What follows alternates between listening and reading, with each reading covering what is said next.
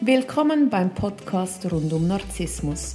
Schonungslos erklären wir dir, wie Narzissmus funktioniert.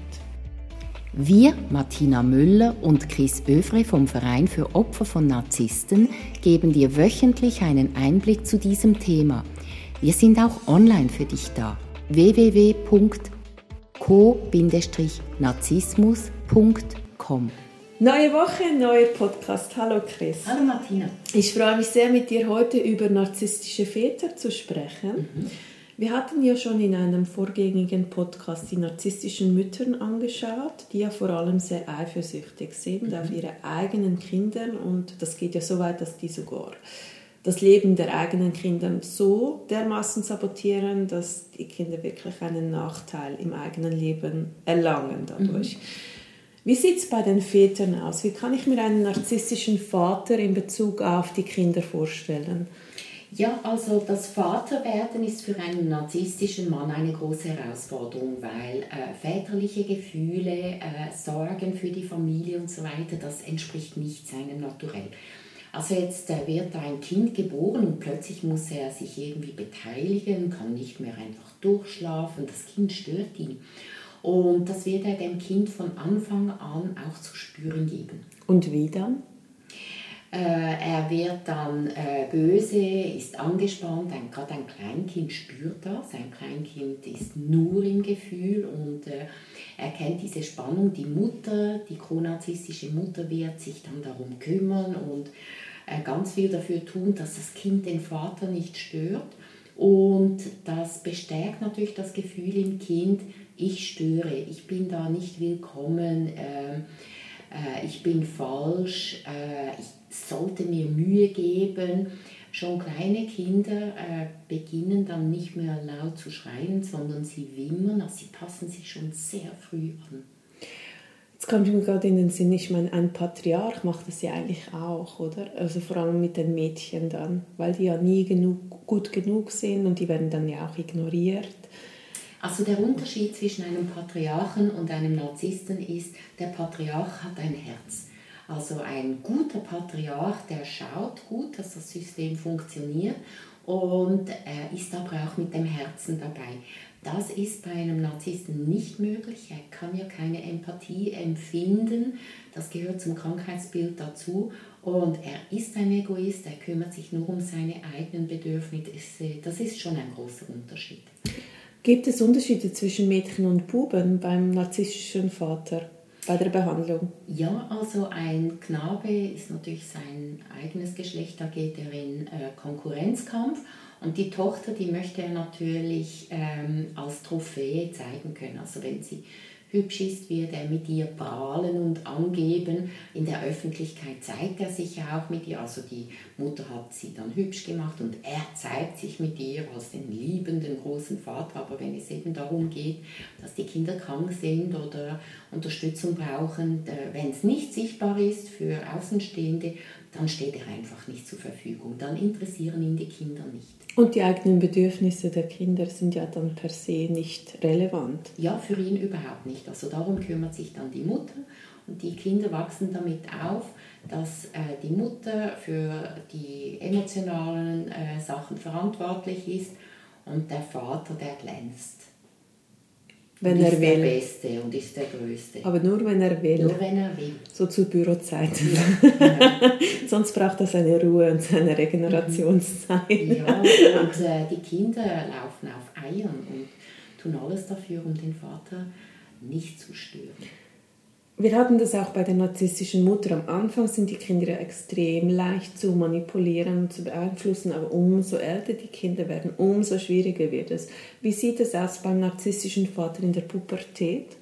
Also diese Kinder können ihr Selbstbewusstsein gar nicht entwickeln. Sie sind nach außen gerichtet. Ich muss schauen, dass es den anderen gut geht, dass der Vater da entspannt ist und ruhig und so weiter. Und wenn die in die Pubertät kommen, dann, ja, wenn sie Glück haben, spüren sie ihren Körper und die Hormone und gehen dem heimlich nach. Oder vielleicht sind sie schon so weit, dass sie sich selber nicht mehr spüren, weil sie ja den Vater spüren müssen, beziehungsweise im Außen sind. Also die Pubertät, ähm, oft sind sie auch während der Pubertät angepasst und die Pubertät an und für sich findet nicht statt.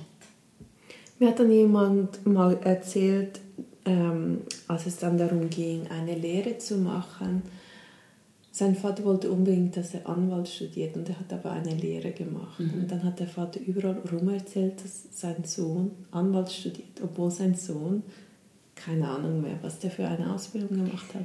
Ist das so ein klassisches Beispiel, dass die einfach wirklich ihre eigene Realität so lange versuchen aufrechtzuerhalten, dass sie sogar so dermaßen lügen.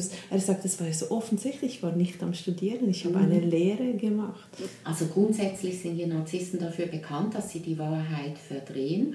Und äh, das tun sie auch mit den Kindern. Sie wollen ja mit den Kindern prahlen und erzählen dann, was sie wollen.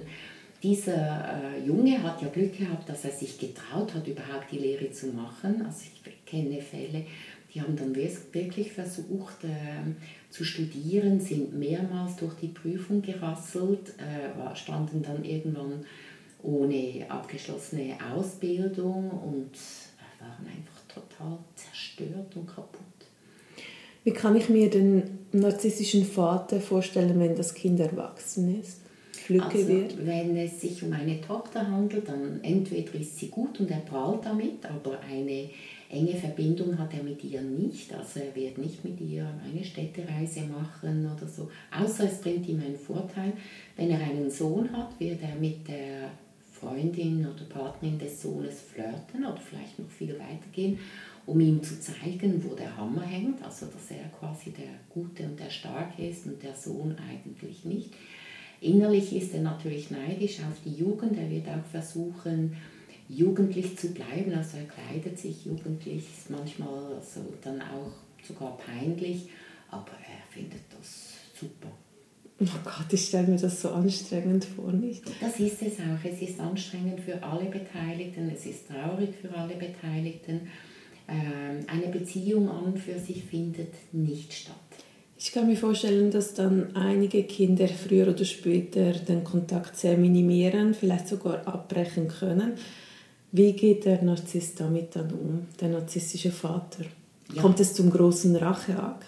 Ähm, also er wird sich rächen, er wird auch alles dafür versuchen, damit er wieder ähm, diese Aufmerksamkeit kriegt, die er gerne möchte. Ähm, Enterbung. Enterbung zum Beispiel, das ist so ein gängiges Thema, Bestrafung an und für sich.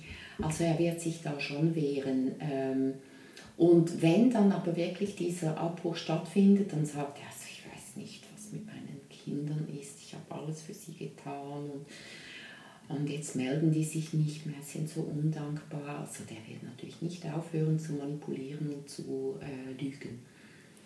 Sehr spannend, ja. Mhm. Haben wir was vergessen? Ja, also vielleicht äh, im Gegensatz zur Mutter, die im Alter immer stärker wird als Narzisstin, ist es beim narzisstischen Mann so, dass er immer schwächer wird. Also irgendwann ähm, fallen seine ganzen Strukturen zusammen. Er kommt nicht mehr gleichermaßen an, wenn er nicht mehr in der Arbeitswelt tätig ist, kriegt er diese Aufmerksamkeit nicht mehr. Also der narzisstische Mann wird in der Regel schwächer und es wird irgendwann sogar einfacher mit ihm umzugehen. Obwohl er sich null reflektieren kann. Ja, aber er hat nicht mehr die Macht, er verliert an Macht. Sehr spannend. Mhm. Danke vielmals für diese Einblicke und ich wünsche dir eine ganz schöne Woche. Wünsche ich dir. Danke.